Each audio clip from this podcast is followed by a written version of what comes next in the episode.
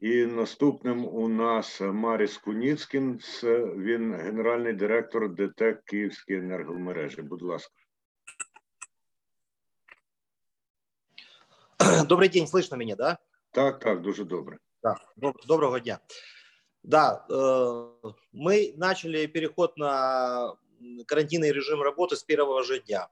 Э, на сегодняшний день у нас э, в главных диспетчерских фактически диспетчера находятся на 14-дневном карантине, то есть заходит диспетчера бригадой, меняются только через 14 дней, чтобы снизить снизить риски заболевания коронавирусом, поскольку это большой город, и здесь риски самые наибольшие, как мы считаем. Также мы перестроили всю работу наших э, бригад, то есть все, весь инженер-технический персонал, который может, работает из дома, а бригады работают в сменном графике работы, то есть э, для того, чтобы они меньше всего между собой пересекались и не был э, контакт с людьми. Мы законч... мы прекратили все работы, связанные с отключением э, потребителей, поскольку мы понимаем, что все потребители на данный момент, большая часть находится дома, мы не производим ни замену счетчиков, э, ни э, ремонтные работы, это э, трансформаторных подстанций, которые включают в себе отключение электроэнергии.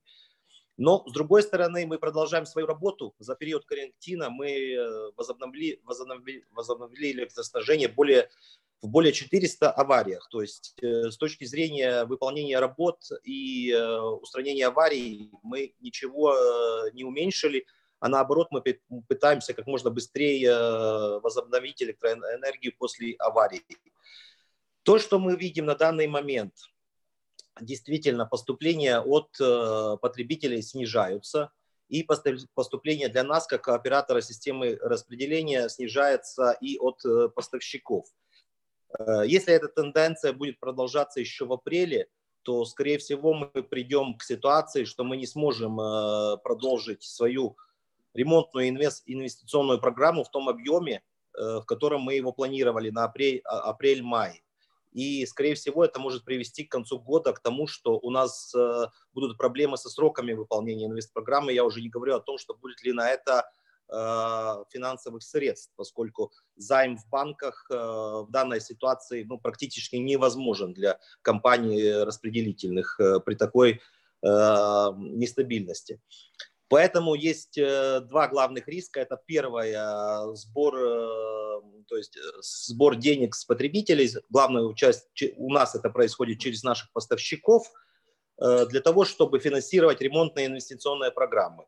И если мы не дофинансируем э, ремонтную программу, допустим, или, не дай бог, уже э, сбор э, денег будет настолько невелик, что нам не хватит даже на заработные платы, то это, конечно же, может привести к увеличению аварийности, просто не будет за что заплатить персоналу, чтобы он вышел на работу. То есть эта проблема для нас видна в долгую, как очень болезненная. Может быть, эффекта сразу сейчас в марте и в начале апреля мы не видим, но в долгую это для нас будет эффект. Поэтому здесь нужно решение на уровне государства, как э, решать э, проблемы финансирования как раз ОСР. На прошлой неделе у нас был э, также Skype call с ETSO, это Европейская ассоциация распределительных компаний, в которую мы тоже входим, как ДТ Киевские электрические сети. И, в принципе, по всей Европе ситуация одинакова, но там главная проблема – это снижение потребления, и все компании тоже за счет снижения потребления недофинансировали, недофинансированы. Но там нет проблем с точки зрения неоплаты от э, э, от э, торговцев. Там э, эта дисциплина соблюдается. И поэтому, конечно же, для нас, где мы видим и снижение потребления, конечно, оно не очень суще, существенное в городе Киеве, поскольку э, просто люди с офисов перешли на дом, то есть и снижение на, э, потребления, и снижение оплат э, может привести к критической ситуации во второй половине года.